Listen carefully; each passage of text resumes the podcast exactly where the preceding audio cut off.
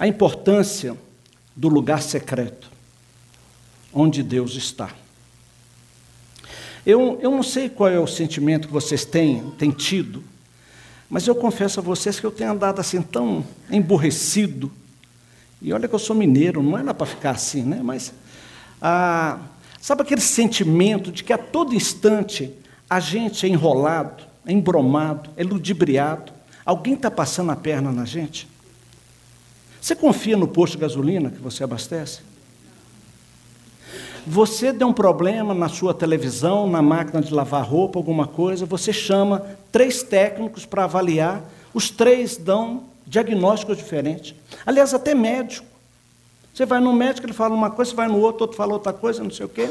Aí um chega para você e fala: não, você tem que colocar uma prótese na cabeça do fêmur. Não, mas é o dedão que está quebrado. Não, mas faz tudo parte. E ele te enrola, te faz, né, nesse sentido. Ontem eu fui uh, tentar comprar um chip. A gente está querendo mudar aí de celular, né? E olha, é só enrolation, né? Como a gente fala assim, né? Vem lá um negócio assim, não, isso é um plano ilimitado. Dentro do pacote é ilimitado. Falei, mas Mas se você colocou dentro do pacote, limitou, fora do pacote, não, não tem jeito, né? Mas é assim que. Então, esse sentimento, assim, essa coisa vai deixando a gente falar: poxa vida, é, não é possível. Será que é assim? Eu queria trazer uma, uma boa notícia para você. Há alguém que cumpre o que promete, que não falha, que não volta atrás. Esse é o nosso Deus, não falha. O que ele fala, ele cumpre. E olhando para essa ideia do lugar secreto onde Deus está, eu queria começar falando com você sobre a importância do deserto na formação espiritual e emocional de todos nós. É interessante quando a gente olha para a Bíblia com vários personagens, homens e mulheres, como Deus os tirou e o levar para o deserto. E eu comentando isso com a Valquíria, a Valquíria falou, mas não tinha outro lugar para ir, era lá do deserto, né? sai, vai para outro lugar. Né? Eu fiquei pensando sobre isso eu cheguei à seguinte conclusão, é porque Deus queria trabalhar na vida daquelas pessoas. Porque se né, não fosse assim o deserto lá, vai para Minas, não tem esse problema, está tudo jóia, legal, bacana. Né? Mas a ideia do deserto é que você não perde o seu foco, a sua atenção. Observe o seguinte: Deus tira Abraão de onde ele estava e o leva para o deserto de Arã. E promete toda aquela terra para ele. Deus faz a mesma coisa porque lá no deserto ele vai e encontra Agar. Depois a gente vai falar um pouquinho mais a respeito dela.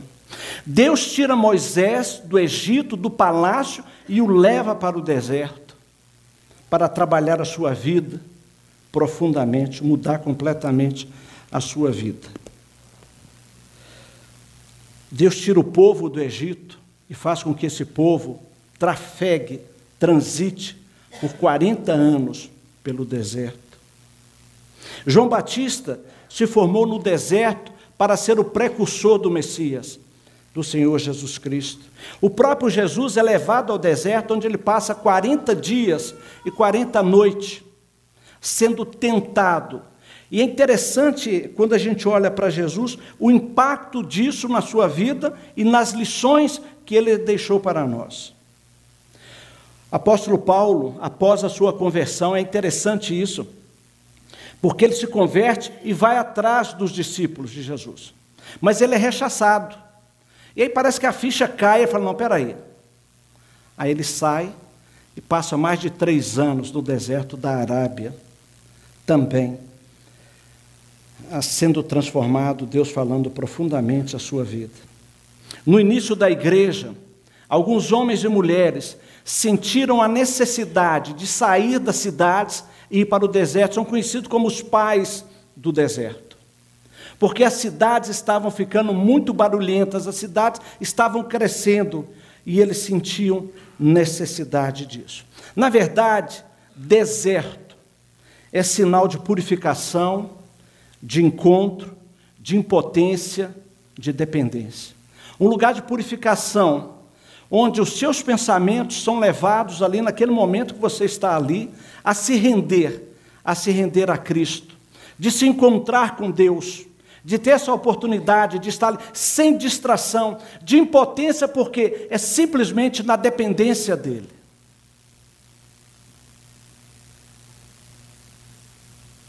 Na dependência do Senhor.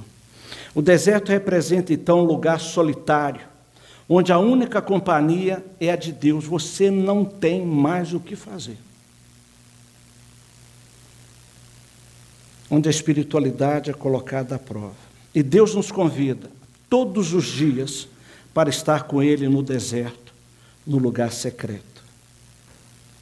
Em Mateus capítulo 6, logo no início, dentro do chamado Sermão do Monte, ah, Jesus começa no capítulo 6 a abordar o tripé da espiritualidade judaico-cristã. O tripé dessa espiritualidade. Ele começa falando sobre esmolas, que é um relacionamento com o outro, com o próximo. Depois ele vai falar sobre oração, que é o relacionamento direto com Deus. E depois ele vai falar sobre a questão do jejum, a prática do jejum, fazer jejum, que é algo que é um relacionamento consigo mesmo, onde você tem que abarcar mais isso aqui. E é interessante que essa ideia desse tripé, essa semana lá no, no escritório, na reunião ministerial, estava compartilhando isso com o pessoal. E tripé é interessante. Aqui nós temos alguns aqui que se você tirar uma perna, cai. Ele não, ele não se sustenta. Né? Ah, então, quando a gente olha para isso que Jesus começa a falar, e no sentido confrontando aquelas pessoas, os líderes religiosos, ele já dá um cheque-mate nessas pessoas. E ele pega pesado. E ele começa a falar, por exemplo, sobre a questão a, a, das esmolas, onde ele dizia o seguinte: olha, muitos de vocês são hipócritas, porque vocês estão fazendo isso para aparecer.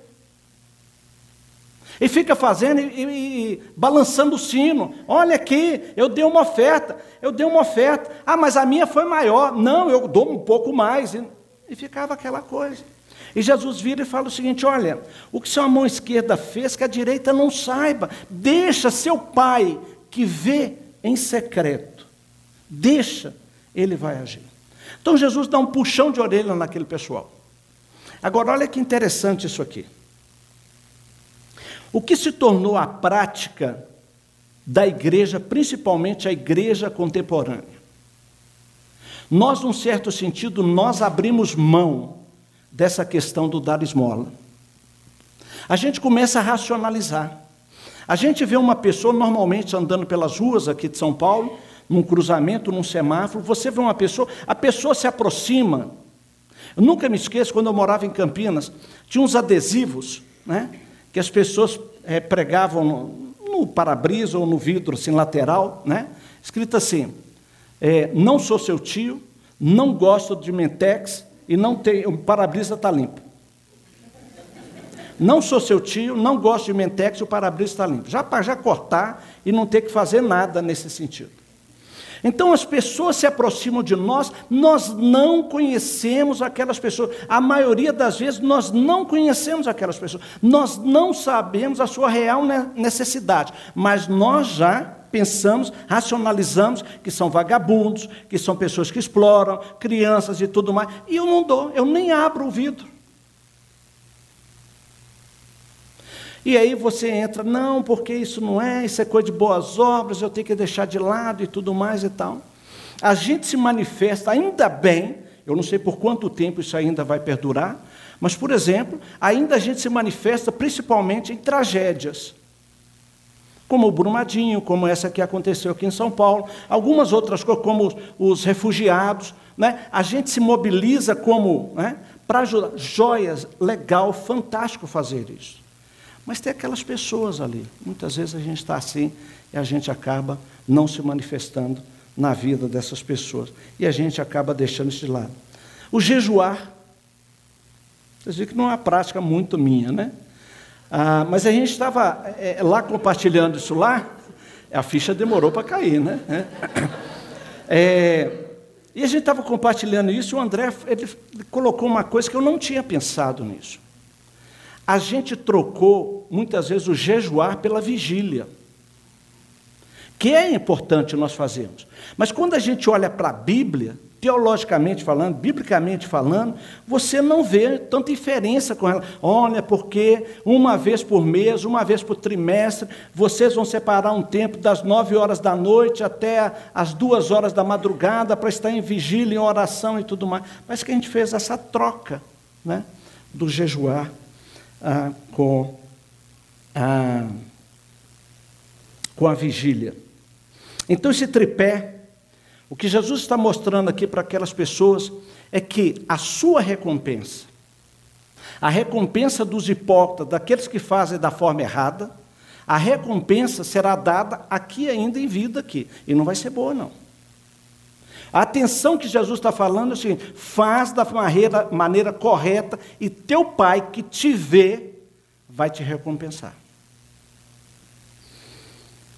Teu pai que te observa vê em segredo, os recompensará.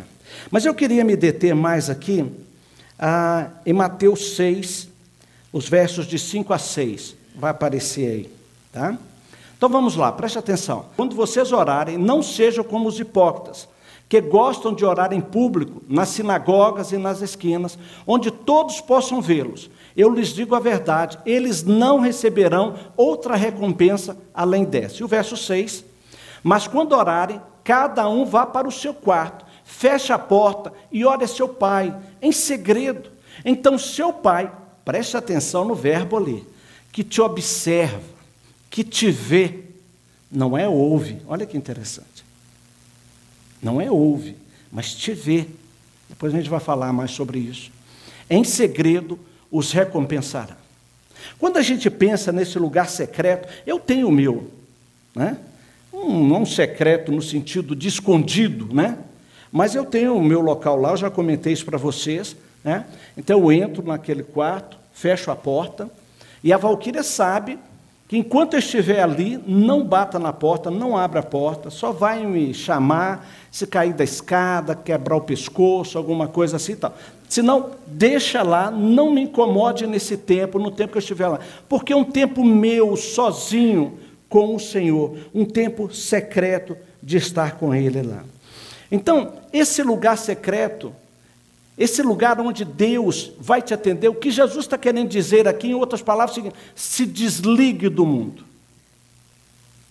Pode ser dentro do seu carro, pode ser até numa viagem que você esteja fazendo, ou de repente você chegou um pouco mais cedo no escritório, pode ser lá no, ah, na sua casa, um quarto, uma sala que você possa estar, enfim, algum local que você esteja sozinho com o Senhor. Esse momento aqui de celebração é fundamental para o nosso crescimento, para a nossa comunhão, para a nossa proclamação. Orarmos como casal, o culto doméstico com os nossos filhos, fundamental também para o nosso crescimento, mas é necessário que cada um de nós tenha um tempo a sós com o Senhor. E um tempo de quantidade e qualidade. Deus no Antigo Testamento é conhecido como Deus que vê. Em Gênesis capítulo 16, lá na história de Agar, nos versos 13 e 14, ah, aliás, a história de Agar é muito interessante, né, porque ela era serva ah, de Sara. Ela não era sua dona, ela era escrava de Sara. E Sara tinha todos os direitos, todo o poder sobre ela. Como Sara não consegue engravidar para dar o filho para Abraão, o filho da promessa, conforme ah, Deus havia dito, ah, e, e Sara tem uma atitude que, se fôssemos nós, nós teríamos a mesma atitude, porque a gente não tem paciência para esperar o tempo de Deus. Nesse mundo que a gente vive aqui, essa coisa toda, ah, porque a resposta de Deus tem que ser em cima da hora. A gente até se esquece, né? Pega lá o salmista no Salmo 119, quando ele diz: Lâmpada para os meus pés é a tua palavra e luz para o meu caminho. A gente se apropria disso e se esquece como era a lâmpada naquela época. Meu amigo, se iluminasse era um passo de cada vez. E você tinha que ir na confiança. Mas parece que nós queremos que essa, essa lâmpada, essa luz, seja como um farol de trem. Né? E trem mesmo, né? Sabe? Dois quilômetros de distância. Que ilumina dois quilômetros de distância. E não é isso. Então Sara vem lá e, quer, e começa a atropelar, arrumar atalhos para Deus. Ah, como se Deus não fosse capaz de fazer. E ela pega então Agar e oferece Agar para Abraão. Que age ali de uma forma assim. Né? Ah, eu digo o seguinte: ele se aproveitou da situação também. E ele vai se deita com Agar e Agar engravida. O texto não fala se foi na primeira vez, como que foi, mas ela engravida. E ela é expulsa de casa, porque há uma rivalidade entre ela e Agar e Sara. E Sara então vai reclamar com Abraão. E Abraão mais uma vez se omite e fala: Olha, isso é um problema seu, ela é sua, faz com ela o que você quiser. Olha só, era a mulher do filho dele. Então ela é expulsa de casa. E ela vai no deserto, ela está no deserto. E é muito bonito esse, esse, esse texto, porque Gênesis 16, ah, 13 e 14 diz assim: Então Agar passou a usar outro nome para se referir ao Senhor, que havia falado com ela, chamou de Tu és o Deus que me vê. Tu és o Deus que me vê. Pois tinha dito: Aqui eu vi aquele que me vê. Por isso, aquela fonte que fica entre Cádiz e Bered recebeu o nome de Berlaoi Roy. Agar chama Deus de o Deus que me vê, é o Roy. O Deus que se importa. Talvez você já tenha esse sentido, a gente tenha esse sentido como assim, abandonado. Não sentindo a presença de Deus. Aquilo que a Bíblia vai falar sobre estilo de sequidão, sabe assim? Nada acontece, as suas orações, ah, você não vê resultado, você pensa que Deus nem está te ouvindo.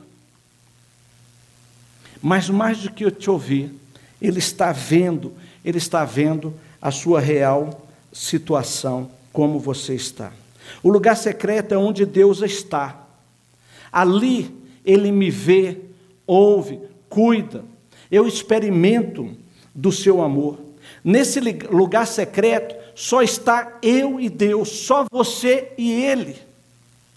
Sem intermediários, sem distrações, sem fingimento, a alma está nua, como alguém já disse.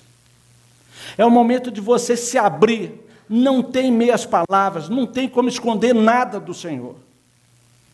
Salmo 139 vai falar sobre isso também. E dentro disso, pensando sobre isso, sobre esse lugar secreto, esse momento só você e Deus, eu queria convidar você a prestar atenção nesse vídeo que nós vamos assisti-lo aí.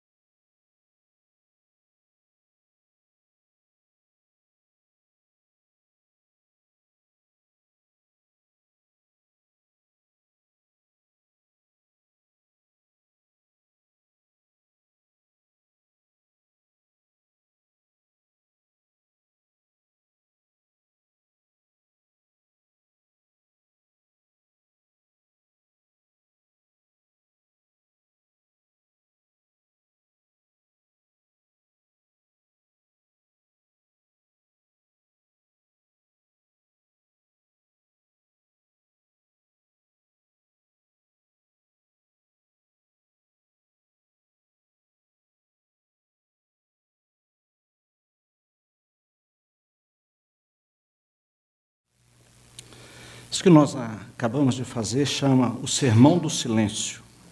Finalizando, eu queria dizer que o convite do Senhor ainda está de pé. Ele está nos convidando, venham repousar um pouco, à parte, num lugar deserto. Vamos juntos nos encontrar com Ele lá. E sabe o que é bacana quando você assumir nesse propósito de diariamente estar com o Senhor, separar um tempo para estar sozinho com Ele? Sabe quem é primeiro que chega lá? Quem primeiro chega lá? Todos os dias Deus chega. E Ele chega no horário. Normalmente a gente é que está atrasado. Ah, costumo brincar assim, falar assim. Eu vejo Deus até em determinado dia. Caramba, viu? Jovaldo atrasou de novo. Né? Não veio de novo. Tá? Então, lembre-se, Deus está lá nos esperando naquele lugar lá. Tá bom? Deus abençoe vocês.